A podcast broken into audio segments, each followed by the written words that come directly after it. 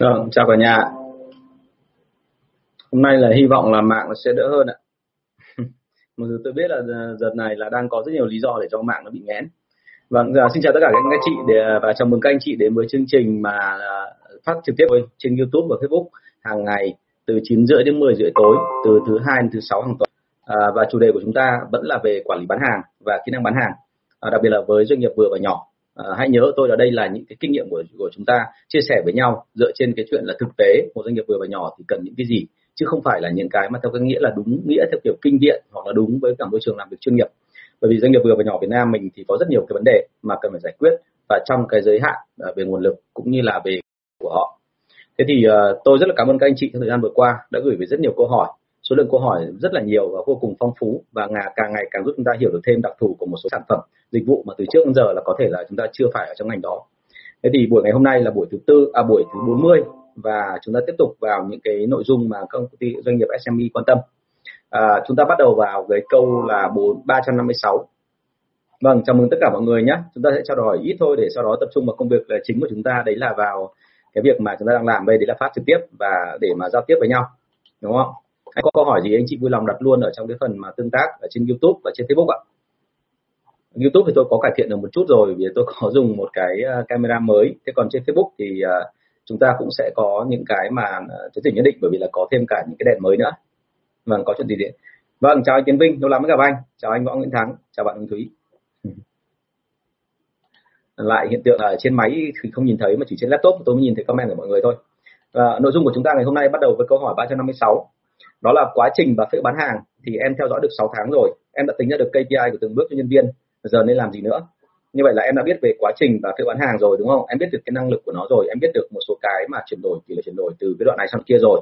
Thì bây giờ em làm tiếp theo, đấy là như thế này. Em dựng cho anh cái cơ chế lương cho cả đội sale của em và tìm mối quan hệ giữa các KPI xem nó tăng và nó giảm theo kiểu gì. Và như vậy là cái tăng này thì nó ảnh hưởng đến cái kế tiếp sẽ làm sao bởi vì chỉ có dựa vào cái đó thôi thì em mới hiểu được là cái thị trường nó à, cái cái yếu tố đặc thù của công ty mình nó khác gì với cả các cái sản phẩm khác. À, và thêm nữa là em cần phải làm đấy là uh, cái hướng của em. Tức là sau khi mà đã tìm ra được cái KPI rồi chúng ta nhìn được cái phễu chuyển đổi của chúng ta rồi thì bây giờ mình lập ra được cái kế hoạch kinh doanh của chúng ta. Bởi vì mình xác định được là như vậy là nếu như mình kích thích một yếu tố này tăng trưởng thì dẫn đến yếu tố tiếp theo tăng trưởng là gì? Và doanh số uh, sau khi tất cả những cái đó tăng trưởng thì doanh số sẽ dẫn đến là tăng được bao nhiêu phần trăm? Thì à, tại sao là phải có cái này? Bởi vì là thực ra ấy, ở trong doanh nghiệp SME đến bây giờ khi tôi hỏi thì rất nhiều doanh nghiệp bảo rằng là mình có KPI nhưng khi tôi hỏi kỹ lại thì thực ra là KPI của mọi người nó rất là yếu bởi vì nó chỉ dừng lại ở một cái duy nhất.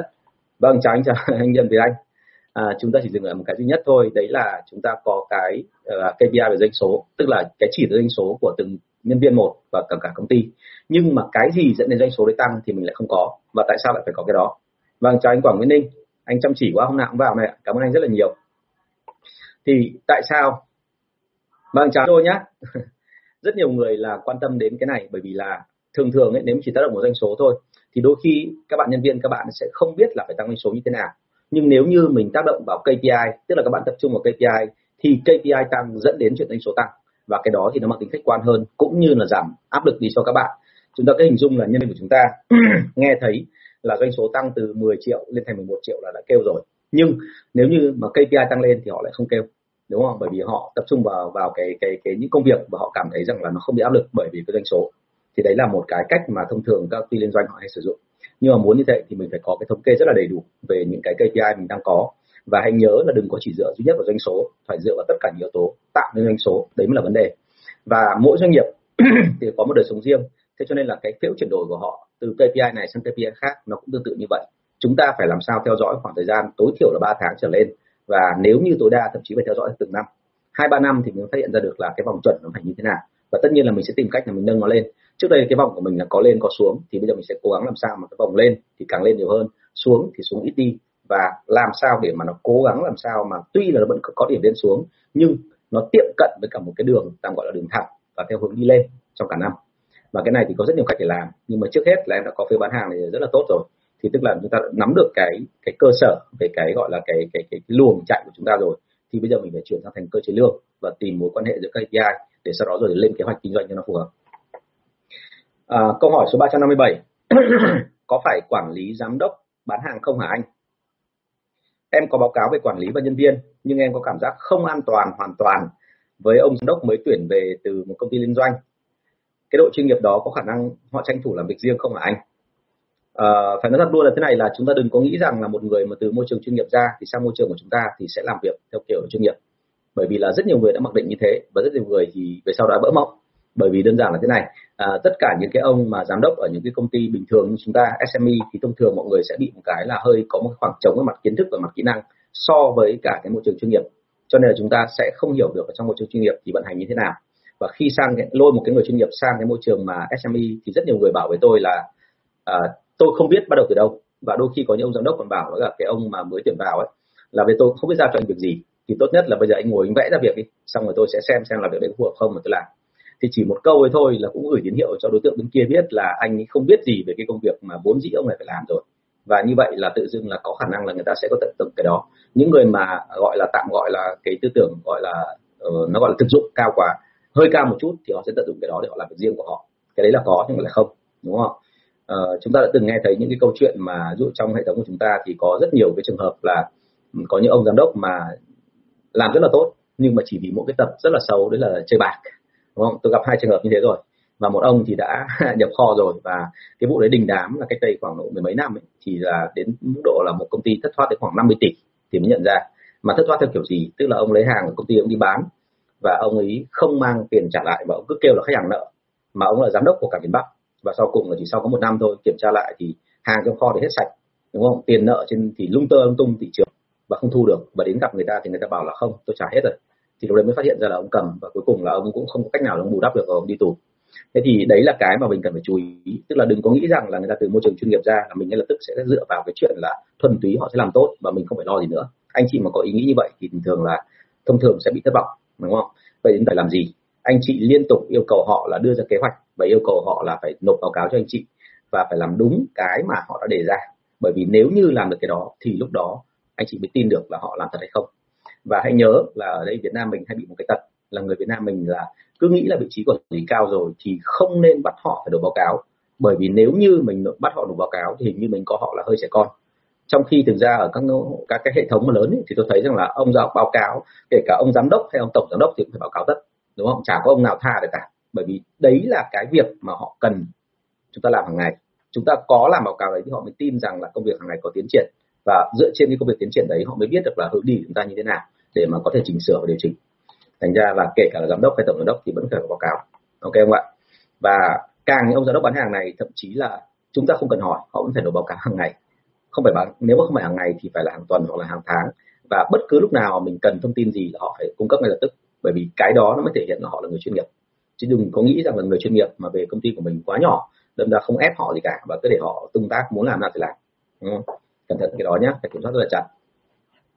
À, câu 358 đấy chính là câu hỏi của bạn Trung hôm qua có gửi lên trong hệ thống của tôi mà tôi chưa kịp trả lời. Hôm nay xin phép trả lời đấy là đúng hơn là tôi có đọc câu hỏi đó, nhưng mà tôi lúc đó trong bối cảnh nó đọc khá nhanh, thành ra tôi tôi sợ tôi hiểu nhầm. Và đúng là đọc lại thì có thấy là có vài ý hiểu nhầm thật, thì tôi phải trả lời cho nó kỹ hơn.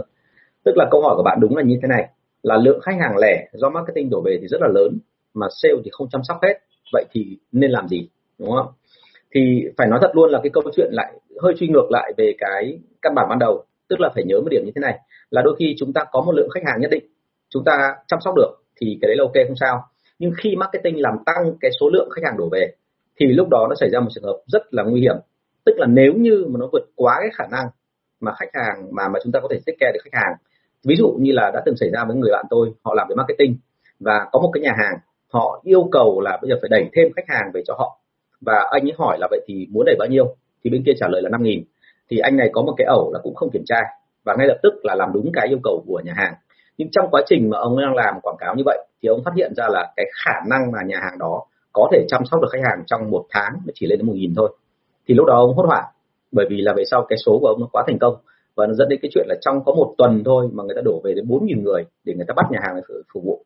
Thì khi mà bốn nghìn người đổ về, thì như vậy là chúng ta thấy là cố lắm thì cũng chỉ phục vụ được nghìn thôi. Còn lại ba nghìn thằng còn lại là không phục vụ được. Đúng không? Xin lỗi ba thằng không, nói hơi quá. Ba nghìn khách hàng còn lại không phục vụ được và 3.000 khách hàng đấy không phục vụ được thì họ không hài lòng. Vậy thì cái câu hỏi đặt ra là cái người hài lòng thì họ nói nhiều hay là người không hài lòng họ nói nhiều? Câu trả lời ai cũng biết rồi, đúng không? Và người Việt Nam mình thì rất hay thích là một khi đã thích những cái chuyện tiêu cực rồi thì lại càng lan tỏa nó nhanh hơn. Và vì thế cho nên xảy ra một câu chuyện rất đau lòng là sau đấy là cái tiếng gọi là không hay của nhà hàng lan ra khắp mọi nơi. Và không phải là doanh số tháng đấy là nó tăng lên mà mãi mãi nó như thế, mà sau cùng là doanh số tăng được một ít, sau đó nó đi xuống và không bao giờ quay trở lại nữa thậm chí là từ đấy trở đi là cửa hàng mất luôn tiếng và thương hiệu càng ngày càng tệ hơn. Thế thì với cái đó mình thấy ngay là chúng ta cần phải hết sức cẩn thận là khách hàng đổ về nhiều như vậy, vượt quá cái ngưỡng của chúng ta như vậy là an toàn hay không an toàn? Đúng không ạ? Phải tính kỹ cái phần này. Quan điểm của tôi là chúng ta luôn phải căn ke tại sao, đấy chính là do tại sao tôi luôn phải rằng giữa cái KPI của đội marketing với cả KPI của đội sale. Bởi vì nếu như mà mình cứ làm một đằng tăng lên, một đằng kia nó không phù hợp, thì ngay lập tức sẽ có một câu chuyện xảy ra và câu chuyện đau lòng nhất là số lượng khách hàng đổ về nhiều mà không được chăm sóc thì sau đó họ trở thành kẻ thù của chúng ta. Họ sẽ nói xấu với chúng ta, họ sẽ đánh giá chúng ta rất là thấp ở trên website, trên fanpage. Và vì vậy cho nên là cái thương hiệu của chúng ta bị ảnh hưởng. Thế thì cái việc của chúng ta ở đây là phải cân nhắc lại xem là cái hoạt động marketing nó có phù hợp hay không. Còn trường hợp mà chúng ta thấy đổ về nhiều và đội siêu vẫn làm được thì chúng ta nên làm. Trường hợp thứ ba nữa là nếu như mình dự tính rằng làm bằng mọi giá mà chỉ cần làm chút xíu thôi nhưng mà lại vẫn tăng được thì tự động lúc đấy mình phải hiểu một điểm là lúc đấy mình nên tuyển thêm quân đúng không? Bởi vì thực ra nếu mà tăng lên nhiều như vậy thì rõ ràng là chi phí mình có, tại sao mình không tuyển? Đúng chưa và kể cả mua thêm cả máy móc, trang thiết bị cho họ thì đâu có đáng bao nhiêu tiền đâu. Thì tại sao không làm? Cho nên quan điểm của anh là nên phải tính nhá, chứ đừng có, gọi là, thấy cái điểm tăng lên là mừng, nhưng mà hãy nhớ là đôi khi nó hàm chứa phía sau những cái rất là nguy hiểm. Rất dễ là nó sẽ xảy ra trường hợp là nó quá tải, và lúc đấy làm ảnh hưởng thương hiệu của mình. Đồng chí Dũng lấy tên buồn cười đấy, sao lại lấy tên là thằng hề? Rồi, chào chiến phạm nhé cái gì là trước mặt anh nhá đấy chính là cái máy mới đấy. Anh đang đặt ở trên cái laptop để anh quay uh, cho lên uh, youtube. Máy đấy rất là xịn nên là anh phải để thấp xuống một tí quay để cho nó nó rộng góc ra. À, bạn Hoa Cao Ngọc có hỏi một câu là thầy cho em hỏi làm sao để xây dựng cân đối ảnh hưởng của sức mạnh thương hiệu công ty và sức mạnh của sale mang lại sự thuộc của hai bên. Câu hỏi này nghe vĩ mô quá nhỉ? Thế nào gọi là xây dựng cân đối ảnh hưởng thì anh chưa hiểu lắm. Tức là ở đây mình sẽ thấy là mình đo được cái sức mạnh của thương hiệu đúng không? Và sức mạnh của đội sale thì sức mạnh của đội sale thì đo rất là dễ rồi. Vì làm sao? Bởi vì là họ làm đến đâu là có quả đến đấy.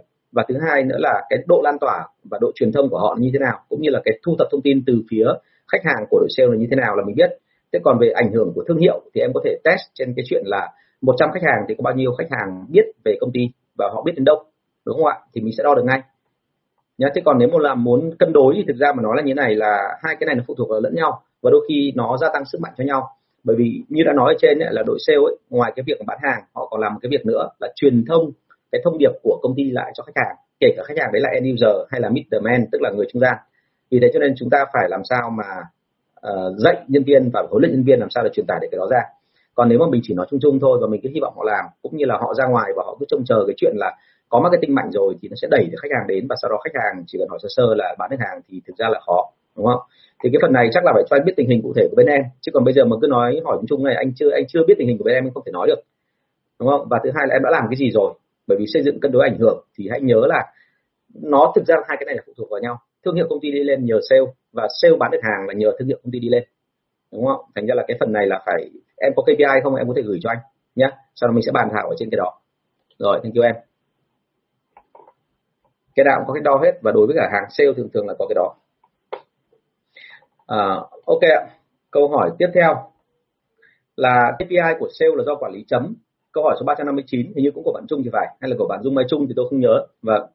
à, KPI của sale thì do quản lý chấm thế còn KPI của quản lý thì do sếp chấm có đúng không? À, cái này tôi phải nói luôn nhé tại vì tôi cảm thấy là hơi dị ứng với cái chữ là chấm KPI. Tại vì chấm KPI hình như nó tạo ra một cái cảm giác là chúng ta đưa ra KPI nhưng mà như đến cuối tháng chúng ta hay là cuối kỳ gì đó chúng ta mới đưa ra kết luận là vậy thì người đấy làm KPI có tốt hay không? Thì quan điểm của tôi nó hơi ngược lại. Tức là KPI thực ra phải đưa ra từ đầu kỳ chỉ tiêu KPI phải đưa từ đầu kỳ và họ phấn đấu. Nếu như mà nó vượt lên trên cái đó thì ngay lập tức từ đầu kỳ cũng đã phải có cơ chế thưởng phạt cho nó phân minh rồi. Tức là vượt bao nhiêu thì được thưởng vượt bao nhiêu thì thưởng vượt ngưỡng và dưới bao nhiêu thì bị phạt nó bị trừ tiền. À, cái câu chuyện đưa ra là quản lý thì quản lý cái KPI của sale là đúng rồi và giám đốc quản lý KPI của quản lý cũng đúng. Thế nhưng mà bao giờ cũng thế nó luôn có một câu chuyện tiếp theo là uh, thông thường ấy KPI đấy là có từ đầu tháng và thông thường cả hệ thống là họ đều biết. Nhưng có một cái điểm khác biệt đấy là gì? Thông thường từ trên hệ thống ấy từ tổng giám đốc rót xuống ông ông giám đốc thì ông giám đốc có bao giờ ông đưa KPI nguyên vẹn đấy cho quản lý không? Thì theo truyền thống mà bất thành văn của nghề sale là không bao giờ ông đưa nguyên KPI đó. Ví dụ KPI đấy là 100% thì bao giờ ông giám đốc ông cũng sẽ cộng thêm một ít nữa nó gọi là vùng đệm để mà đưa lại xuống cho quản lý. Nó có thể lên thành 120 và quản lý sẽ cộng thêm một ít nữa lên thành khoảng 135 để chuyển giao cho đội sale. Thì tại sao họ làm như vậy? Là bởi vì thế này, là ông nào cũng nghĩ đến cái sự an toàn của bản thân. Cho nên là khi mà nhận chỉ tiêu từ ông giám đốc, thì ông quản lý sẽ phải cộng thêm một tí để cho nó an toàn. Bản thân ông giám đốc đã cộng chưa thì cộng rồi, bởi vì từ tổng giám đốc rót xuống một cái là ông đã phải cộng rồi, đúng không? Ông cộng lại và ông mới đã phải để cho làm sao mà giám đốc làm đúng ý ông ấy. Và ông nào cũng cộng, bởi vì ông nào cũng sợ là nếu như chẳng may mà cái người ở dưới mình mà không đạt, thì ít nhất là nó lùi lại, nó vẫn cứ vào đúng cái KPI của mình tức là KPI của mình 100% thì ông giám đốc đẩy 120 bởi vì nếu như mà giám đốc ở dưới không đạt, thì lúc đó ngay lập tức là ông vẫn lùi lại, còn 105 hoặc 103 gì đó, thì ông không bị phạt. Và ông không bị, gọi là gọi là, mất cái danh hiệu trước mặt tổng công ty. Thế thì ờ, đấy là một cái luật bất thành văn mà trong đội sale nào tôi cũng thấy cũng có. Thì đấy cũng là một cái mà nó tế nhị hơn ở trong cái mà phần quản lý KPI và chúng ta phải lưu ý cái phần đó. Thế còn không có chuyện chấm nhé mà tất cả mọi thứ nó đều rõ ràng ngay từ đầu. Và ờ, hiển nhiên là rõ ràng ngay từ đầu thì nó liên quan đến câu chuyện là không phải tháng nào cũng họp mà họp cả một năm sau đó rồi chúng ta sẽ phân ra theo đúng cái vòng lên xuống này này của doanh số để mà đưa ra được cái KPI của từng tháng một. Tháng này tập trung vào đâu? Tháng kia tập trung vào đâu? Thường thường chia làm hai đấy là cái gì ạ? Ôi anh anh Minh Quang bắt đầu vào rồi ạ. Giờ này ờ, đại ca chăm chỉ. Đại ca có gì góp ý cho em nhé đại ca nhé thì cái KPI đó là họ sẽ à, tức là bao giờ cũng thế là thống nhất từ đầu tháng rồi họ cứ thế mà tiến hành thôi. Và nếu trong quá trình làm ấy thì bao giờ cũng vậy là cái chuyện là ở đây là cấp cấp quản lý không bao giờ họ đợi đến cuối kỳ họ mới kiểm tra. Họ kiểm tra liên tục trong quá trình thực hiện. Tối thiểu là từ 2 đến 3 lần bởi vì bao, bao giờ cũng vậy. Nếu mà mình xảy ra hiện tượng gì đó mình biết để mà chặn nó lại biết để mà chỉnh sửa nó thì sau đó nó mới ok được. Chứ còn nếu mà anh chị chỉ kiểm tra đầu kỳ và sau đó kết thúc xong cái kiểm tra cuối kỳ thì bao giờ cũng vậy hiện tượng nó xảy ra là cái gì xảy ra thì đã xảy ra rồi và không chỉnh sửa được nữa. Đúng không? Thêm nữa là qua cái phần mà bọn tôi làm ấy, thì bọn tôi luôn nhận thấy một điểm là như này cái sự nỗ lực của sale nó luôn có một cái đồ thị dạng đồ thị là sao? Cái phần đầu tiên ấy, bao giờ phát triển rất là mạnh và nhanh. Nhưng sau đó rồi sale rất mau chán và sau cùng đoạn đằng sau ấy, họ sẽ tùy theo những cái thúc đẩy và giả soát của quản lý mà họ sẽ giảm dần cái độ quan tâm và giảm dần cái độ gọi là nỗ lực. Và đoạn đằng sau thường thường là rất nguy hiểm nếu mà mình không biết cách là là chặn trước những cái nguy cơ mà nó có khả năng là giảm doanh số. Ok. Hiển nhiên KPI phải đúng mục tiêu rồi em bởi vì KPI nó là những cái mà nó gọi là key performance mà tức là có rất nhiều chỉ số để nói lên là cái thành công của một doanh nghiệp nhưng bao giờ cũng thế Vâng. Chưa phải tinh hoa đâu anh Đức Anh ơi, anh tâm bởi vì cái phần này thực ra này phải nói thật mọi người là những cái gì mọi người sâu đây có nhiều người tôi là nói kỹ thế nhưng mà thực sự với anh chị chưa phải đủ kỹ đâu ạ. Các đại ca ở tôi ở đây mình theo dõi sẽ biết bởi vì thực ra là thời gian rất là ngắn, tôi không có thời gian để trình bày cho anh chị những con số số liệu nó như thế nào cho nó cụ thể. Còn về bản chất là nghề sale của tôi là vô cùng kỹ, kỹ đến mức độ không thể kỹ hơn được nữa. Tức là ở đây anh chị nghe tôi nói và anh chị vẫn cứ cảm thấy là có một điểm gì đó mà tôi tức là đại khái là áp dụng vào công doanh nghiệp của anh chị mà không biết làm thế nào ấy, thì đấy chính là cái phần mà tôi phải gặp thì tôi mới nói được. Vì làm sao bởi vì mỗi doanh nghiệp thì có đặc thù riêng. Thành ra tôi không có gì phải lo cả. Anh à, đức anh đừng có lo quá về cái này nhé em vẫn có đơn hàng thường xuyên và các cái đơn hàng tư vấn ngày càng nhiều hơn. Bởi vì mọi người biết rằng là nếu mà ông nói qua youtube và facebook đã kỹ này rồi thì hiển nhiên lúc ông làm thì nó còn kỹ đến mức độ nào. Đó là chuyện bình thường thôi không vấn đề gì cả thế thì ở đây KPI là do uh, quản lý và quản lý quản lý thì do sếp là phải giả soát như vậy. Và uh, cái đồ thị như tôi nói lúc nãy là cái sự cố gắng nỗ lực đấy ở mỗi ngành nó lại khác nhau. Và có những ngành mà thực ra cái thời gian mà đo đếm ấy, nó phải liên tục chứ không phải là nó nó chỉ một kỳ là xong. Uh, dụ như khách hàng hàng tiêu dùng của bọn tôi ngày xưa chẳng hạn thì bọn tôi cần đi kiểm tra hàng tuần. Mọi người hay hỏi tôi là tại sao họp lắm thế? Thì họp là bởi vì đơn giản là ngày nào tôi cũng thúc. Thấy có hiện tượng gì phát là tăng lên hay giảm đi bọn tôi phải hỏi ngay nếu mà tăng lên thì là tốt nhưng mà cuối cùng là rút được kinh nghiệm là tăng lên vì cái gì? Và giảm đi là do cái gì để mà chặn lại đúng chưa? Thế cho nên là cái KPI ấy là hệ thống này đưa ra từ đầu và liên tục giám sát kiểm tra nha chứ không phải là, là chấm đâu. Cái chữ chấm này anh anh nghe anh có vẻ hơi nghi ngại. Mọi người hôm trước lại còn có người nói với tôi là đại biệt là có một cái cái quảng cáo mà nói là KPI là không được bằng OKR vì OKR nói lên về cái chất lượng của hoạt động còn KPI không nói lên chất lượng. Hoàn toàn cái điều này là sai lầm từ ngày xưa rồi, từ những cái năm mà gọi là khai thiên lập địa rồi các công ty nó đã đưa ra KPI và KPI đấy thường thường nó thể hiện ngoài con số, nó thể hiện cả định tính nữa, cả cái chất lượng, cả cái số lượng và chất lượng công việc nữa, chứ không bao giờ chỉ có mỗi cái là về số lượng đâu. Nên đừng có thường KPI thì như mọi người có cái gì đó ác cảm với KPI vì nó cũ quá rồi hay sao ấy. Nó cũ nhưng mà người ta liên tục người ta ứng dụng và liên tục người ta thống kê thì làm sao mà nó cũ được, đúng không? Và yên tâm là cứ mỗi lần anh chị chỉ dùng khoảng hai ba KPI thôi là thành công rồi, chứ đừng có bao giờ nghĩ rằng là KPI nó là cái gì mà cầu kỳ hay dườm già. Mọi người rất thích cái mới cứ bao giờ có cái mới là ngay tức quay lại nói cái cũ không ra gì cả. Câu số 360 ạ. Ban giám sát nội bộ có liên quan gì đến chấm KPI không? Thực ra cái ban này thì anh nghe cũng hơi lạ bởi vì trong các công ty mà anh thấy là như này là một khi KPI nó rõ ràng rồi thì không có cái chuyện là phải có một cái ban riêng để mà chấm KPI tất cả các tổ chức bộ phận của mình từ cả những bộ phận như là uh, kế toán như là nhân sự như là logistics như là sản xuất họ đều có KPI riêng của họ thế cho nên là ở đây là ban giám sát nội bộ đâu có cần. Nếu như ở trên đấy đã có ông giám đốc, quản lý ông quản lý rồi, ông quản lý giảm lý nhân viên và cả cái hệ thống đấy thì nó quản lý lẫn nhau rồi, thì làm sao mà lại có cái chuyện là phải có một ban giám sát nội bộ? Ban giám sát nội bộ, theo anh hiểu, ở một số công ty, nếu mà cần lấy là kiểm tra xem là nó có cái tình trạng gọi là nhập nhằng gì đấy không. Ví dụ như là ngày xưa ở công ty liên doanh của anh, thì ờ, không, cái đấy có lẽ không gọi là ban giám sát, mà đấy là chỉ là bộ phận thôi. Tức là tôi luôn phải có bộ phận là kiểm tra xem nhân viên có làm đúng trên thị trường không nhưng cái bộ phận đấy thì về sau bọn tôi cũng bỏ, bởi vì là thực sự mà nói lúc ban đầu thì làm, nhưng mà ờ, khi mà để cho anh em đi kiểm tra nhau thì xảy ra hiện tượng là bắt đầu anh em nói khó với nhau. Và khi nói khó với nhau xong rồi thì ờ, đã có ông kiểm tra rồi là phải có ông đi kiểm tra, ông kiểm tra nữa. Thì cuối cùng thấy là thà là thôi, bây giờ dựa vào cái chuyện là kiểm tra theo kiểu xác suất thôi, thì nó thành công hơn, chứ để như thế thì nó lâu lắm, đúng không? Ok, thành ra là lưu ý nhé, ban giám sát nội bộ thì ờ, quan điểm của anh thì nó không có liên quan gì lắm đến chấm KPI có thể ở một số công ty họ đề cao cái phần này, nhưng mà ở trong cái mô hình anh nhìn thấy, mà kể cả liên doanh hay là ở bên ngoài thì thực ra là họ chỉ giám sát những cái hoạt động để làm sao mà nó đúng với cả định hướng công ty, đúng với đạo đức công ty thôi, chứ nó cũng không phải là mang tính chất là liên quan đến những công việc cụ thể KPI. Vì KPI một khi đã dùng nó rất là rõ ràng, không bao giờ bị lệch đi đâu cả. Và kiểm tra một cái là ra ngay, đúng không? Rất là dễ. Câu số 361 tìm dữ liệu về số khách tạp hóa ở tỉnh ra sao? Ok, đây là vấn đề đau đáu của tất cả những người mà làm bán hàng theo cái kiểu dạng phân phối và bán hàng theo cái cách gọi là xuống một địa bàn mà chưa quen cái gì. Thì ở đây mọi người phải hiểu một điểm như thế này là cái dữ liệu về các cái khách tạp hóa và những cái cửa hàng mà dạng nhỏ ở dưới các tỉnh hay là ở toàn Việt Nam bao giờ nó ở một cái tình trạng nó rất là đau đầu. Đây chính là cái điểm khác biệt rất lớn mà của Việt Nam mình với cả các các cái gọi là nước khác. Mặc dù là nước châu Á thôi. Ok Trung nhá, có gì nó hỏi thêm anh nhá. Rất thích các câu hỏi của em vì nó rất là thực tế. Thank you em.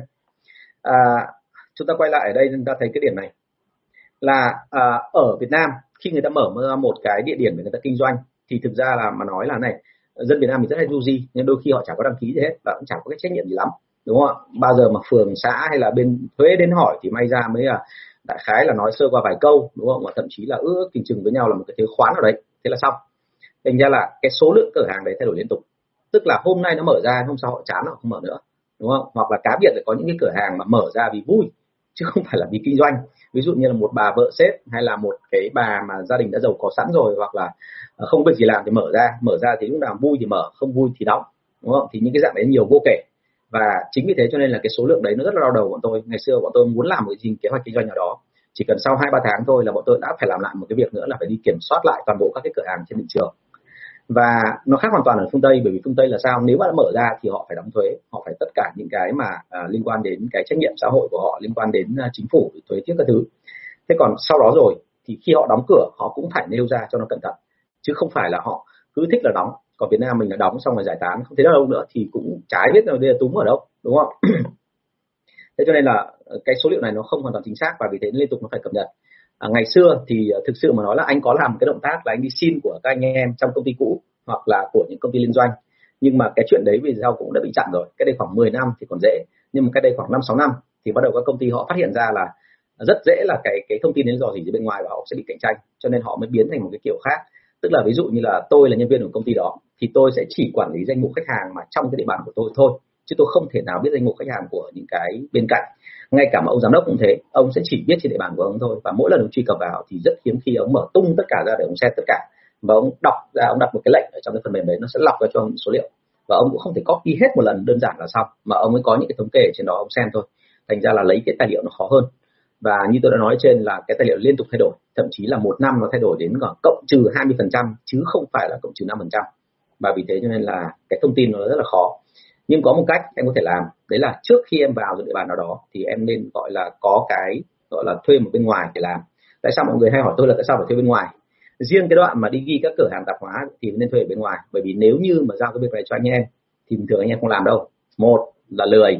Hai là sợ là ghi xong thì lúc đấy lại đánh thêm chỉ tiêu. Cho nên là né hết, không bao giờ nhận cái này hết.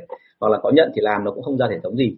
Thế cho nên phải thuê người bên ngoài là vì vậy. Và cần cách thuê như thế nào, rồi là cái cách làm sao quản lý được họ thì lúc đấy là xin phép là inbox với em nói chuyện riêng nhé anh đã từng làm rất nhiều lần và anh thấy rất là thành công. À, vâng. Đúng rồi Tuấn Thái Tú. KPI ở đây là nó rõ ràng ngay từ đầu. Thành ra anh nghe cái chữ chấm KPI là anh nghe anh đã ghê, ghê, ghê rồi. Nếu mà chấm tức là sao lại còn về sau phải bình phẩm rồi là phải nhận ra xem là chất lượng hay là số lượng như nào thì anh sợ là không phải đúng không? Quan điểm ở đây đưa ra KPI nó rõ ràng ngay từ đầu. Và mỗi người thậm chí là sao? Bọn tôi còn có tiêu chuẩn cơ ví dụ như là KPI cho nhân viên sale ở Hà Nội thì nó khác gì KPI nhân viên ở tỉnh. Bởi vì địa bàn ở tỉnh và Hà Nội rất khác nhau. Về cả nhu cầu tiêu dùng vẫn cả cái khoảng không gian mà họ đi. Đúng không? Vâng, và anh Hòa có học còn nói rõ hơn là thế này, công ty đã vào thị trường được 7 năm, đã một phần khẳng định được thương hiệu trên thị trường. Những nhân những khu vực nhân viên nhân sự ổn định thì thị trường bao phủ rất tốt, nhưng những khu, khu vực nhân sự không ổn định, nhân sự phụ thuộc rất nhiều vào yếu tố con người. Muốn hỏi làm sao để để thương hiệu không phụ thuộc quá nhiều vào tố nhân sự. Ok. À, thế này anh cần các con số của em em ạ. Chứ còn nếu mà nói thế này cũng chưa chưa hẳn đâu. Tại vì thế này nhá sorry nhưng phải nói một câu như thế này. Cái này đừng tự ái nhá. Tức là anh cần phải xem lại cách quản lý của em. Bởi vì bao giờ cũng thế cái bao phủ tốt và bao phủ không tốt ở đây này nó dẫn đến rất nhiều thứ mà em làm anh không biết là trong lĩnh vực nào có phải dược phẩm không? Anh còn không rõ thì anh xem xử xem là em bán là bán cái gì. Bởi vì thế này là à, nếu như mà ở từng từng thị trường một từng lĩnh vực một thì nó lại khác nhau nhưng bao giờ cũng thế là, ok, khu vực nhân sự ổn định, thị trường bao phủ rất tốt. Vậy thì cái rất tốt đấy là cái gì? Bao phủ hết tiềm năng của mình chưa? Và họ bao phủ như vậy thì cái thương hiệu của mình, em có nói là tốt đi, thì bao nhiêu người biết về thương hiệu của em? Và bao nhiêu người chấp nhận mua thương hiệu của em mà không mua hàng đối thủ? Ví dụ thế. Trường hợp thứ hai là những khu vực nhân sự không ổn định, nhân sự phụ thuộc rất nhiều yếu tố con người. Thế thì ở đây cái câu hỏi đưa ra là gì? Em nói là làm thương hiệu thì vốn dĩ em đã làm gì rồi? Chúng ta đã quảng cáo rồi hay làm gì? Làm hàng tiêu dùng đúng không? Thôi, cái này chắc phải inbox thôi, chứ còn thực ra có quá nhiều cái yếu tố mà anh anh anh anh chưa thấy có số lượng gì cả. Nhá, thì là có gì inbox lại cho anh nhá. Nói sơ sơ một số con số và có thể anh sẽ tương tác thêm để anh hỏi thêm. Chứ còn cái thương hiệu không phải là nói sơ sơ vài câu là mình nói là tốt hay không tốt là mình nói được đâu. Bởi vì ở đây là gì? Tốt hay không tốt là phải căn cứ theo rất nhiều thứ, thậm chí phải căn cứ theo cái chuyện là vậy thì so với năng lực tiềm năng thực sự của nó thì em đã làm được bao nhiêu phần trăm rồi. Ok? Inbox anh nhá hãy nhớ là này, có những cái chuyện mà tôi tôi bắt buộc phải hỏi kỹ tôi mới ra được thông tin ạ. Chứ còn nếu mà trả lời thì kiểu là vừa mới nghe thoáng qua cái là theo nguyên tắc nó là thế này thì nó không đúng đâu. Tôi cảm thấy cái đấy nó rất là vô trách nhiệm. Thành ra tôi muốn hỏi kỹ thêm. Vâng ở trên youtube này.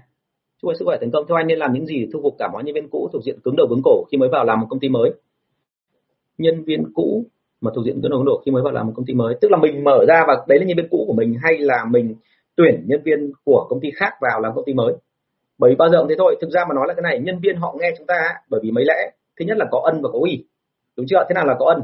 Có ân tức là anh chị đưa cho họ một số cái đãi ngộ nó phù hợp, nó không bị quá thấp, nó không bị quá, nó phù hợp với họ và thứ hai họ thấy là gì? Nó thỏa mãn trong tương lai. Tức là có một cái con đường dài, giống như kiểu lộ trình thăng tiến ấy. Cái thứ hai là phải có uy. Uy là sao? Tức là anh chị có xác định chắc chắn là họ theo kỷ luật của anh chị không? Những cái người nào mà cứng đầu cứng cổ thì tôi thấy là sợ nhất, không làm gì được. Đấy là người ta nhất quyết không chịu tuân theo kỷ luật thì thà là ngay từ đầu đừng có làm việc gì với nhau. Chứ còn nếu như họ đã đồng ý, mặc dù họ có thể là hơi ngang ngạnh một tí, nhưng họ tuân theo kỷ luật và họ sẵn sàng làm tốt, thì lúc đó nên cho cơ hội để họ làm. Thế còn về về thu phục và cảm hóa thì tôi nói rồi là luôn phải có hai chiều đó. Một cái là cứng, một cái là mềm thì mới rằng được họ. Chứ còn nếu như mà chúng ta chỉ có một chiều thôi, ví dụ chúng ta chỉ có kỷ luật thì anh em mau chán. Chỉ có cái thưởng thì anh em rất là mau nhờn. Nhờn là sao? Tức là sau một thời gian xong thấy là ông sếp bắt đầu hình như ông sợ mình mình cứ tưởng vào đây là mình phải sợ ông ấy, hóa ra ông lại sợ mình, thì lúc đấy anh em sẽ không làm nữa đâu. Thành ra muốn thu phục và cảm hóa họ thì việc đầu tiên là phải giao cho họ một cái môi trường phù hợp nữa. Phù hợp phù hợp đã, phù hợp là sao? Phù hợp với văn hóa của họ. Hãy nhớ là lính chiến của đội sale ấy, bao giờ cũng thế. Họ có những cái mà nó rất là ương bướng, nhưng nếu nó đúng lính chiến thật mà theo kiểu chuyên nghiệp, là họ làm rất có kỷ luật và rất có giờ giấc. Đấy là câu chuyện mà tôi tôi nhận xét như vậy. Chứ còn có một số nhân viên theo kiểu như thế này tôi gọi là dạng lính đánh thuê, tức là đi đâu cũng thể hiện năng lực rất là mạnh thậm chí là có nhiều cậu vào công ty của tôi. Một, hai tháng đầu tiên làm rất tốt, làm gấp 10 lần người khác. Nhân cũ của công ty, ok. Thì đây là kể câu chuyện tiếp theo đây. Tức là đôi khi có một số người lính chiến, tức là họ vào một môi trường mới, họ làm rất tốt trong một, hai tháng. Nhưng sau đó một, hai tháng rồi, tức là mình không yêu cầu họ làm thêm ngoài giờ, họ vẫn làm thêm ngoài giờ, doanh số tăng gấp 4 lần. Nhưng mà sau hai tháng đó, đến tháng thứ ba thôi là bắt đầu họ quay ra, họ yêu sách để họ nói thế nào, nói thế kia, thậm chí gọi điện cho họ, không nhấc máy tắt máy luôn và không biến mất một khoản thời gian nên thành ra là cân nhắc, nếu mà cứng đầu cứng cổ quá thì anh nghĩ là em nên chọn phương án khác. Còn nếu như em muốn thu phục và cảm hóa thì bao giờ phải có kỷ luật đầu tiên, kỷ luật để khép họ vào một cái nền nếp đã. Như anh đã từng nói trong các livestream trước ấy, là bao giờ cũng vậy. Hãy nhớ là nhân viên họ có xu hướng làm tốt không? Có. Họ rất muốn làm tốt, nhưng chỉ khi mình đã chặn hết toàn bộ các cái cửa để họ làm xấu rồi. Tức là họ không có khả năng làm mà bị, gọi là, làm sai, làm hỏng nữa, thì lúc đó họ mới có cửa để làm tốt. Thành ra thu phục gì thì thu phục nhân tâm gì thì nhân tâm nhưng cũng phải thúc họ theo cái hướng là phải làm phát triển công ty. Mà lúc đấy chỉ còn có một cách thôi là phải kỷ luật rất là chặt nhá. Thank you em. À hàng nhà tắm khăn mặt bàn trải gì? Thì uh, cái này uh, Hòa Công Ngọc ơi anh nói thật luôn là những cái hàng sản phẩm mà nhà tắm khăn mặt bàn trải ấy, thì đôi khi ấy, theo quan điểm cá nhân của anh nhé tại vì cái sản phẩm đấy nó rộ lên từ cái hồi mà anh ra khỏi liên doanh từ từ năm 2004 anh ra khỏi liên doanh là bắt đầu rộ lên cái này rồi và đến bây giờ vẫn còn liên tục các hàng mới và phần lớn là tất cả những cái người mà thậm chí vốn nhỏ nhất họ cũng có thể nhập khăn mặt bàn trải về để làm. Thành ra cái yếu tố về cái thương hiệu ấy, chưa chắc đã là quá quan trọng đâu nhé mà đôi khi mình phải quan tâm đến cái chuyện là mối quan hệ của mình với người ta. Tức là cái thương hiệu ở đây đôi khi người ta không quan tâm đến chuyện là em bán cái hàng gì mà cái quan trọng là mối quan hệ của em với người ta. Tức là quan hệ con người với con người ấy. thì cái đấy nó có một số chỉ số. Thì ra là có gì inbox nhá anh sẽ nói chuyện cho nó kỹ hơn. Nó có một số cái cách để mà tạo thương hiệu của cá nhân của chúng ta đối với khách hàng vâng bạn dung mai trung có hỏi câu tiếp theo đấy là khi tiếp cận cửa hàng tạp hóa nhân viên bán hàng phải quan tâm nhất đến điều gì? Yếu tố hoặc hành động gì? À, cái này thì thực ra mà vô vàn nhiều yếu tố em ơi. Nó có rất nhiều cái phải chú ý. Ví dụ như là đến cửa hàng tạp hóa thì cái việc đầu tiên tối thiểu mình phải hiểu rằng là cái cửa hàng tạp hóa đấy thì họ hay mở cửa vào giờ nào. Giờ nào họ sẽ tiếp xúc với mình một cách thoải mái nhất. Và nhân viên bán hàng ấy thì thông thường phải nói câu gì để cho họ quan tâm? Tức là đối với cả mỗi cửa hàng tạp hóa thì họ lại có một cái nỗi có có một cái điều quan tâm khác nhau. Đúng không ạ? Tức là quan tâm khác nhau là sao? Tức là có những người thì thích là hàng thương hiệu. Tức chỉ cần là người nhân viên của hãng hãng xịn đến là họ vui rồi.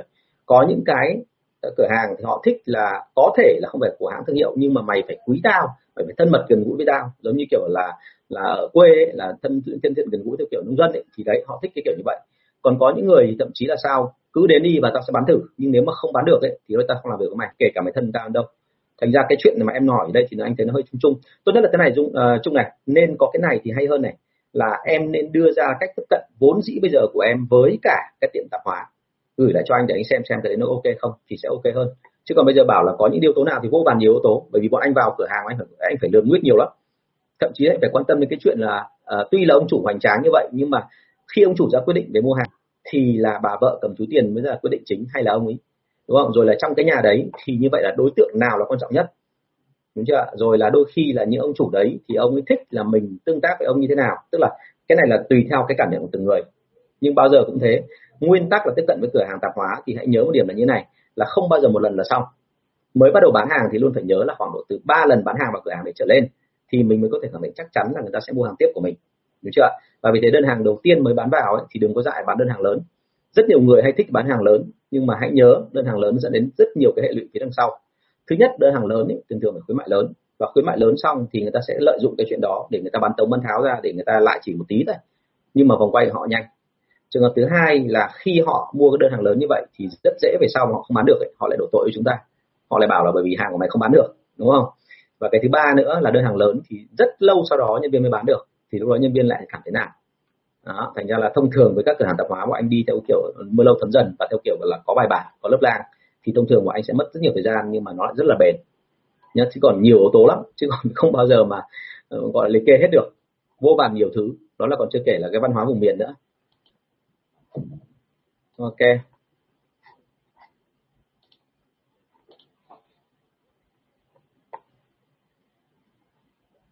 Rồi. À, vậy là có nên áp dụng như thế nào? Nên áp dụng như thế nào quy trình của đội chuyên nghiệp và công ty của mình? À, đội chuyên nghiệp thì họ có một cái hệ thống là bài bản quy trình và văn hóa. Thế cho nên là nếu như mình áp dụng một cái quy trình chuyên nghiệp vào công ty của mình thì đầu tiên mình phải tìm xem là vốn dĩ kể cả công ty mình làm việc theo cái kiểu nó gọi là rất là theo kiểu tự phát thì bây giờ vốn dĩ là mình đã có một cái thói quen làm việc như thế nào rồi? Ví dụ mình xác định là mình ở đây và quy trình chuyên nghiệp nó ở trên này thì như vậy là mình phải xác định xem là bao lâu thì mình mới từ từ mình đẩy lên được cái mức độ giống như chuyên nghiệp tức là nếu như em có đầy đủ quy trình chuyên nghiệp thì em phải áp dụng từng bước từng bước một để xem xem em có thích hợp hay không. Chứ không phải là chúng ta ngay lập tức là gì ạ? Hôm trước và như thế này, hôm sau lật ngược lại 180 độ là ngay lập tức chuyển ra cái trạng thái khác thì không bao giờ thành công. Và thông thường là còn thậm chí là nó tạo ra một cái cái văn hóa nó không phù hợp thì từ đấy anh em trở đi là anh em cảm thấy không tin mình nữa. Và cứ bao giờ áp dụng cái gì mới là anh em phản đối thì nó rất là dở. Cho nên từ từ nâng lên thôi chứ đừng có làm gì mà quá lên cả. À ok, tân đây có rồi nhá. Vì hết dịch rồi chào bạn trung viên nhé. thực ra lớp quản lý bán hàng của anh online hay offline là giống nhau thôi, nhưng mà là cái này thì để anh sẽ bảo bạn thắm nhé. Chắc là bạn thắm sẽ sẽ sớm để liên lạc với em. Biết là tân rất là bận rồi nên là mấy lần mời tân rồi, nhưng mà ừ, nói chung là mọi chuyện nó cứ không được như ý, đúng không? Mình từ từ vậy. Thì đợt này có em ạ, chắc là trong tháng 6 là có. Bây giờ là cũng là giữa tháng 5 rồi mà. Tuần sau là anh có lớp nhân viên bán hàng rồi, thì đến à, tháng sau là khả năng là sẽ có lớp lại lớp quản lý và lớp quản lý đấy thì anh đang muốn dạy cả online cả offline luôn cho nó nhanh. Um, câu 363 có những cách nào để quản lý nâng cao tinh thần anh em trong cuộc họp giả soát khi tình hình kinh doanh đang bị đát? Um, có rất nhiều cách để làm nhưng mà bao giờ cũng thế. Uh, thông thường ấy cùng một vấn đề chúng ta có rất nhiều cách để nhìn khác nhau.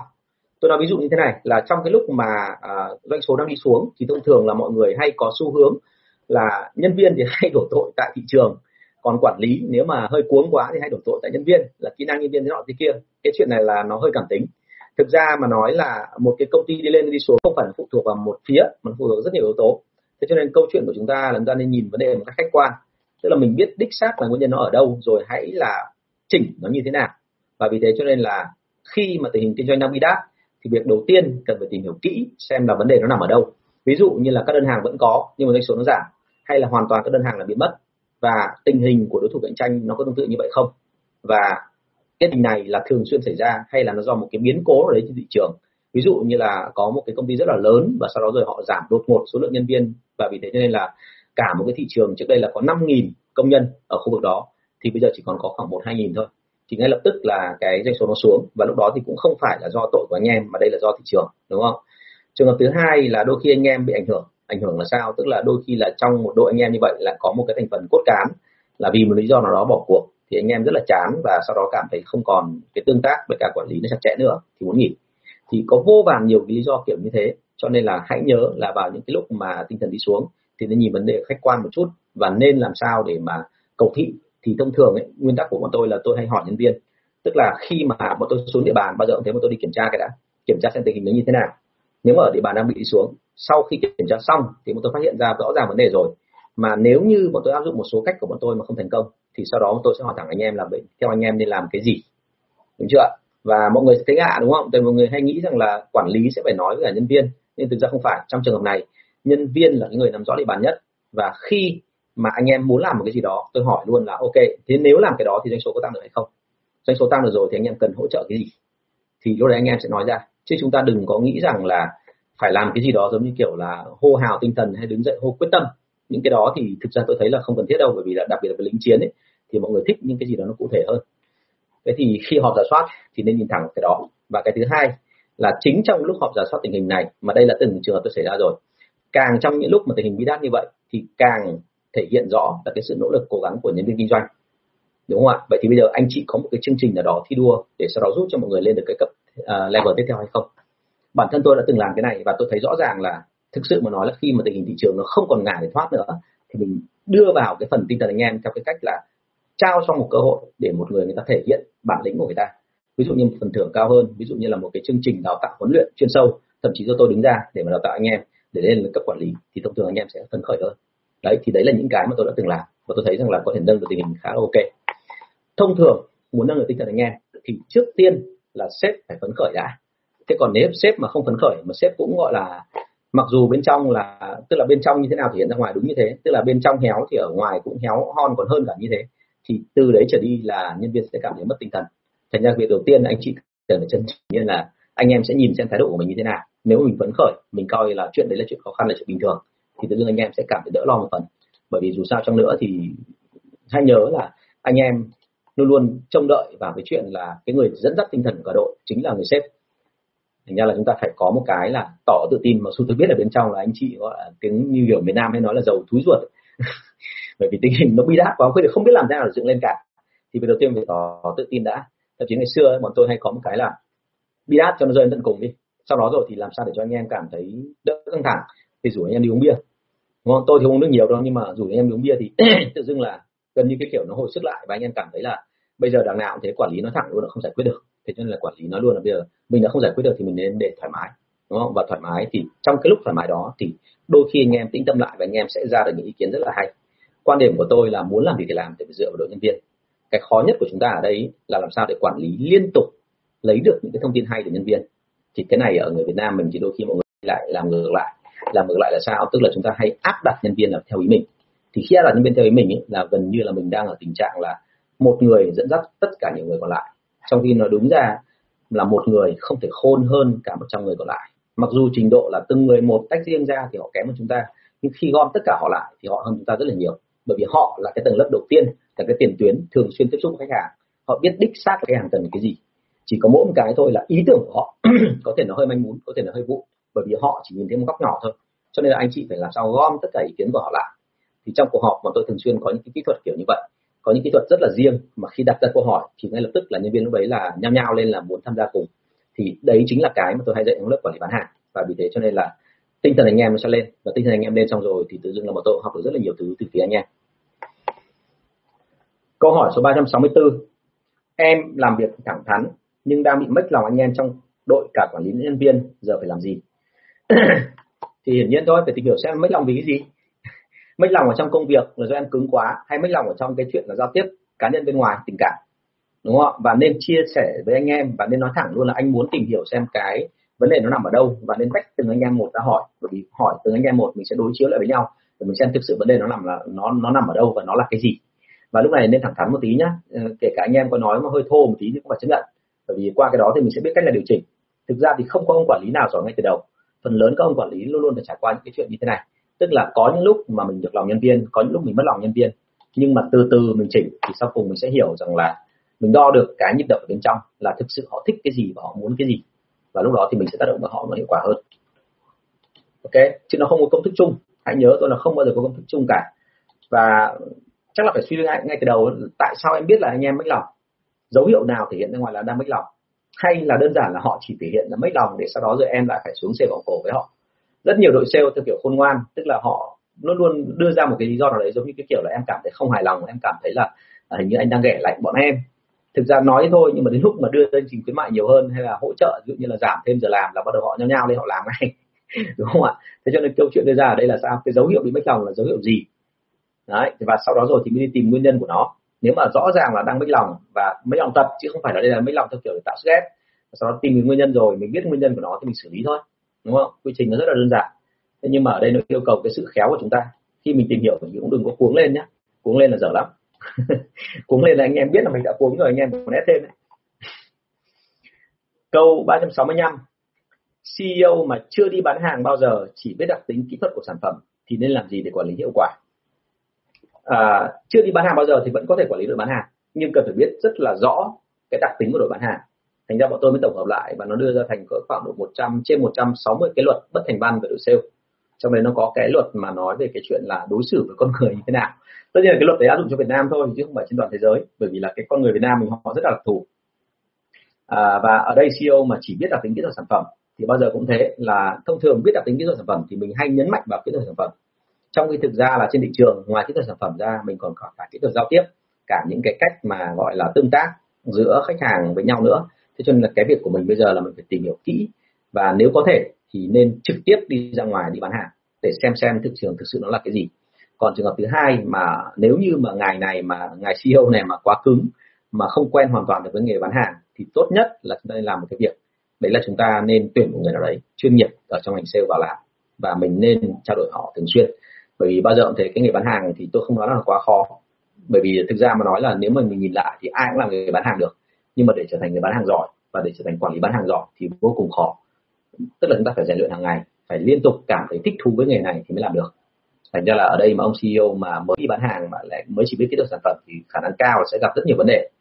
Đúng chưa vấn đề trong cả cái chuyện mà xử lý phản đối lẫn cả vấn đề mà khách hàng họ có thái độ này nọ các thứ thì trong mọi trường hợp thì phải tìm hiểu thật là kỹ xem là nghề bán hàng nó có đặc thù gì và từ từ chỉnh thôi. Chứ còn bây giờ ông mới vào mà ông mới đòi là để mà làm hết được tất cả mọi thứ thì không có đâu. Gần như không có ông nào như thế ngay cả những ông sale mà đào tạo chuyên nghiệp rồi mà ra ngoài, tức là những người quản lý đào tạo chuyên nghiệp rồi, từ công ty này chuyển sang công ty khác mà còn phải học lại cơ. Đúng chưa? Bản thân bọn tôi là từ công ty chuyên nghiệp, bọn tôi lúc nào trong công ty chuyên nghiệp bọn tôi cũng nghĩ là mình rất hoành tráng, mình rất cái nọ, mình rất cái kia. Đến lúc bọn tôi ra ngoài, bọn tôi tự bươn trải, giống như các anh chị ở ngoài. Bình thường bọn tôi nghĩ là những anh chị bên ngoài là không biết nhiều như bọn tôi, nhưng khi bọn tôi ra ngoài rồi, bọn tôi mới thấy rằng là họ giỏi bọn tôi rất là nhiều, bởi vì họ họ một mình họ bươn trải, họ phải làm rất nhiều việc, phải kinh nghiệm rất nhiều thứ đúng không? Và vừa lo gia đình, mẹ vừa lo công việc. Chứ không phải như bọn tôi, ngày xưa chỉ tập trung mỗi công việc thôi. Mà công việc chỉ tập trung mỗi mảng sale thôi. Đúng không? Giống như con ngựa bịt hai bên này này, không quan tâm đến xung quanh mà chỉ đi thẳng thôi. Thế mà cuối cùng là bọn tôi ra ngoài làm, bọn tôi gặp bao nhiêu cái trở ngại. Thành ra từ đấy bọn tôi mới hiểu rằng là cái môi trường bên ngoài nó rất là khác biệt. Và bọn tôi học lại từ đầu.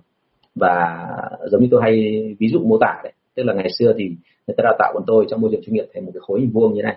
Thì bên ra ngoài bọn tôi phải gọt tất cả các góc để cho tròn lại bởi vì nếu như bọn tôi không gọt tròn như thế, thì với cái đầu mà rất là cứng như đá của bọn tôi, những cái quy trình rất là cứng nhắc rất là chuyên nghiệp nhưng rất là cứng nhắc của bọn tôi, thì hiển nhiên là sau cùng là nhân viên không chịu được, đúng không? Và nhân viên không chịu được thì công ty không còn, đúng không?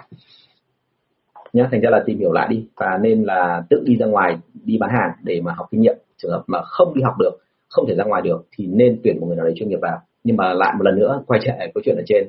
Tuyển một cái ông mà có trình độ về một cái nghề mà mình không biết thì phải biết cách mới quản lý được ông ấy đúng chưa và cái hay nhất là nên yêu cầu ông đưa ra kế hoạch cụ thể rõ ràng tất cả con số con số con số sau đó rồi thì đi theo cái đó và đã đồng ý rồi thì cứ thế mà làm thôi kiểm soát hàng kiểm tra hàng ngày à,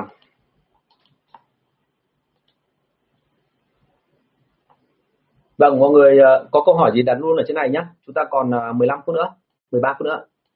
Câu hỏi tiếp theo số 366. Cơ chế lương cho công ty nhập khẩu làm thế nào để tạo độ hấp dẫn cho anh em?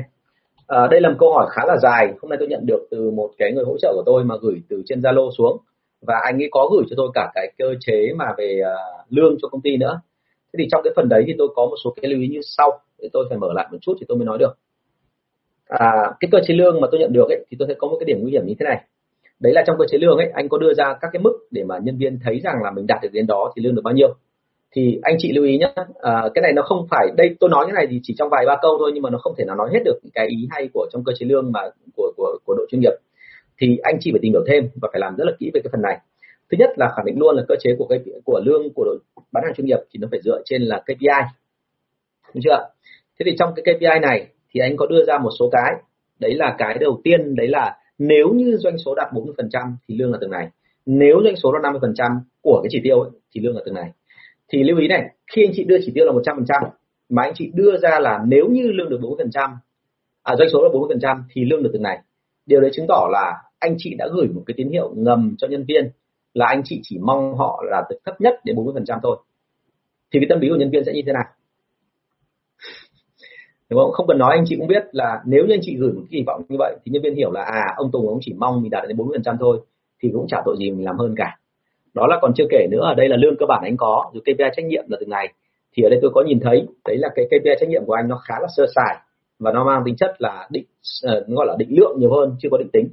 Thì cái phần này phải làm hết sức cẩn thận bởi vì nếu mà chúng ta đưa ra cơ chế lương kiểu này thì anh em sẽ làm việc theo kiểu khá là mờ nhạt và khá là theo kiểu là sơ sài để làm sao được nhận được một cơ chế lương cuối tháng.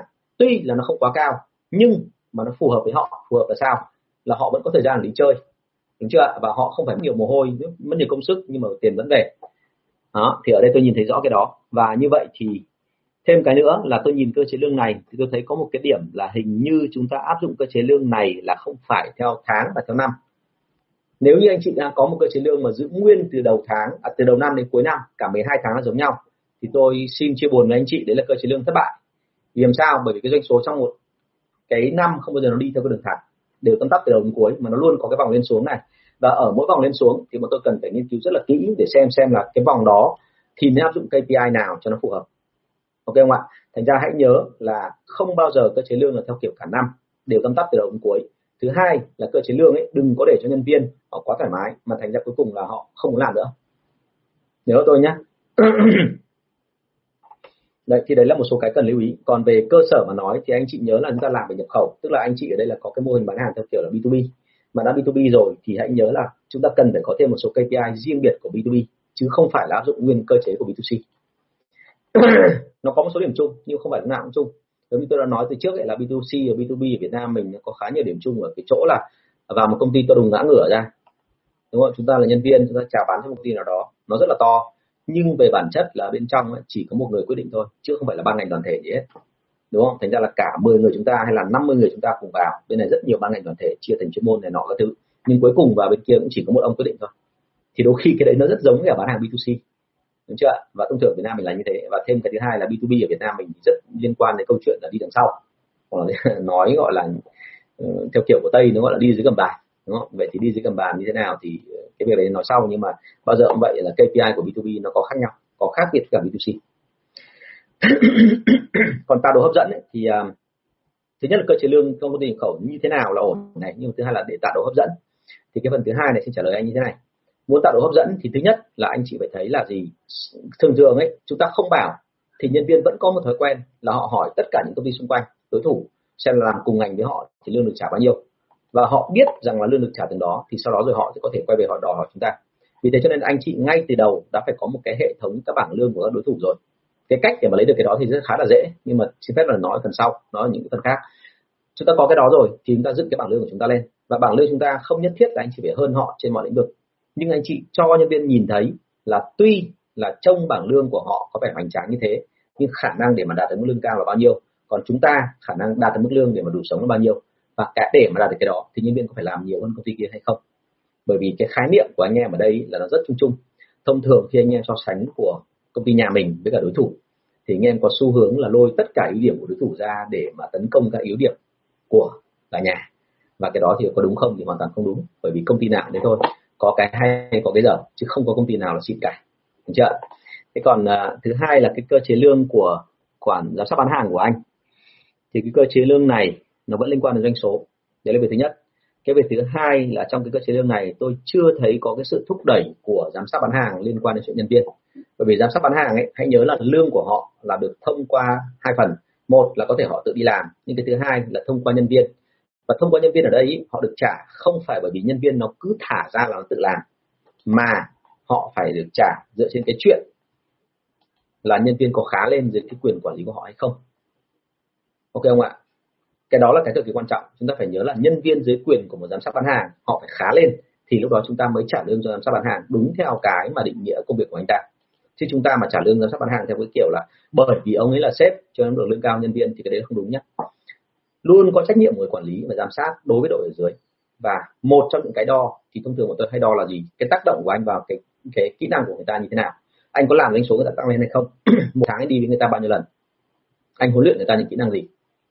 Thế còn ở, ở cấp cao hơn thì tôi còn đánh giá là gì? Tức là leadership của anh nó thể hiện qua cái chuyện tinh thần anh em phấn khởi hay là cái tỷ lệ anh em nghỉ việc nó ít đi thì như thế nào? Thế thì tất cả những cái đó là chúng ta đều phải đo và đều đo rồi thì thống nhất với cả quản lý ngay từ đầu. Chứ chúng ta không bao giờ là chờ đến lúc nào nó có chuyện thì bắt đầu mình mới ngồi mình bảo tại sao thế nọ tại sao thế kia. Như vậy là mình thấy ngay. Xin lỗi anh chị một chút hơn đầu họ là cái công việc của quản lý rất là rõ ràng chứ không bao giờ nó là mơ hồ hay nó là mang tính chất là chung chung cả. Và cái thứ hai, mọi người luôn phải nhớ cái này, là cái vị trí quản lý. Ok, rất là danh giá, rất là oai bách, đúng không? Được quyền quyết định cái này, được quyền quyết định cái kia. Nhưng kèm cho nó là nó là trách nhiệm. Trách nhiệm gì? Đấy là liên tục anh ta đôi khi bị đặt vào một cái tình trạng tương đối là nguy hiểm. Bởi vì đơn giản là sếp sẽ soi anh ta nhiều hơn. Và anh ta lên được thì khả năng cao anh ta cũng có thể xuống được nhớ tôi cái đó. Chứ còn rất nhiều doanh nghiệp Việt Nam mình là chỉ có một chiều thôi. Tức là sao? Tức là cố gắng đi làm nhân viên đi sau một thời gian là khi lên làm quản lý rồi là coi như buông tay, chả phải làm gì nữa.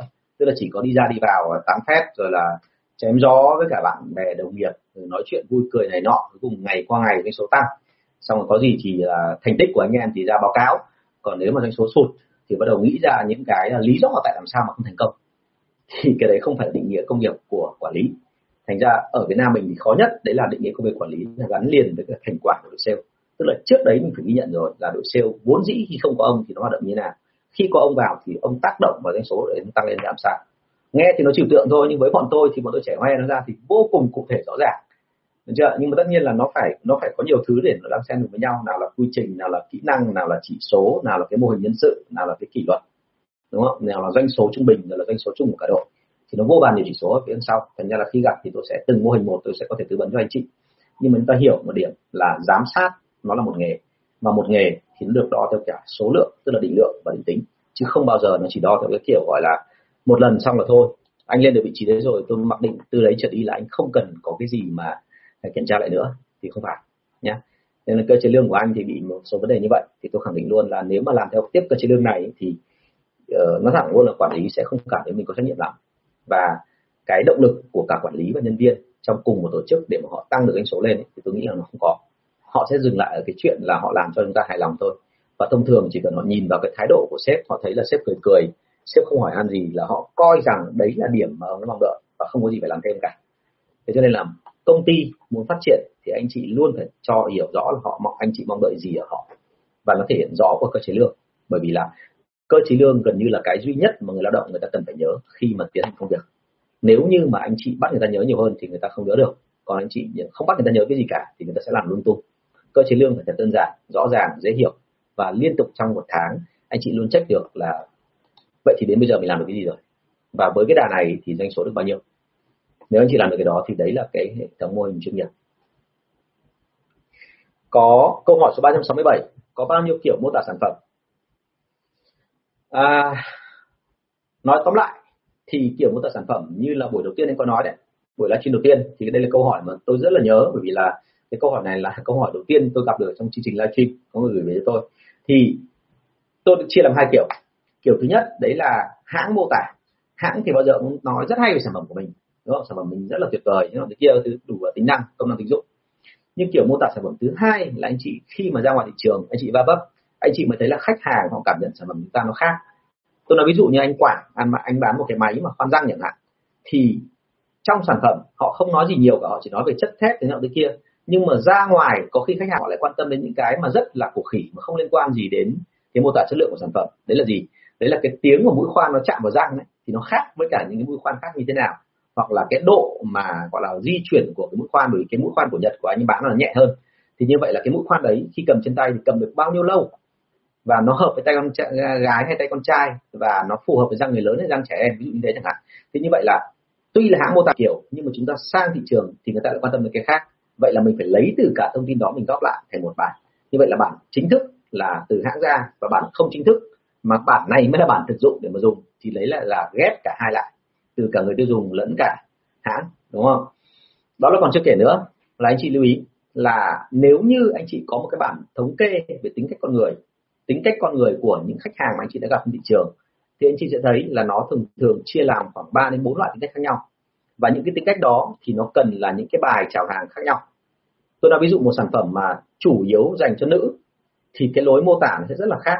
Nó hơi mang tính chất là cảm cảm tính hơn nó mang tính chất là gọi là tạo ra cái cái cái cái cái cái, cái gọi là cái xúc cảm ở cái giới nữ là khách hàng nhiều hơn. Còn ở dưới nam thì nó lại phải là logic nó phải hướng sang cái chất lượng của sản phẩm đúng không? Bởi vì nam có khả năng là hiểu về kỹ thuật tốt hơn. Thế thì tất cả những cái đó là một chuyện. Chuyện thứ hai là đôi khi là chúng ta bán cho đối tượng nào?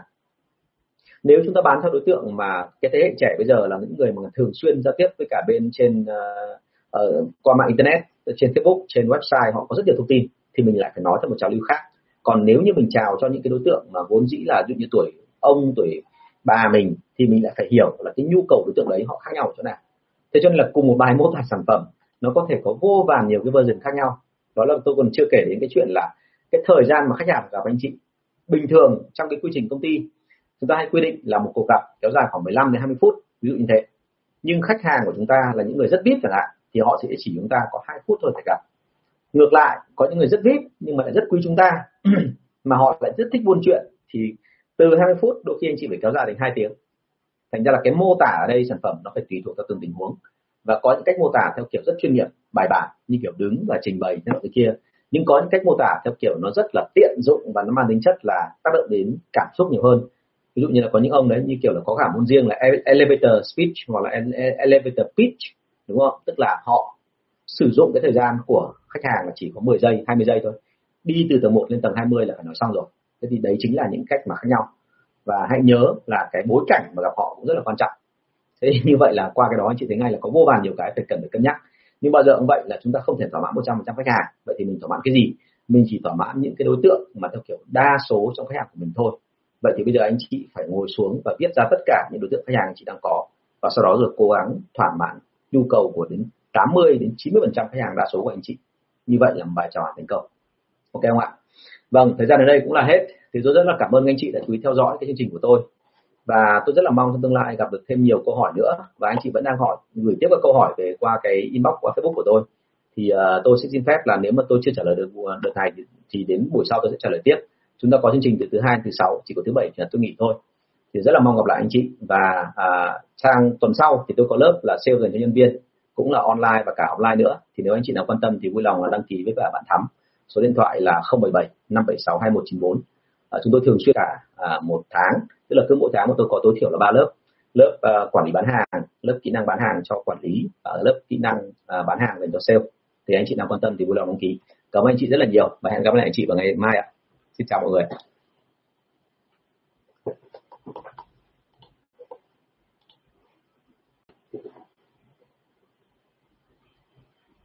Vâng, chào cả nhà.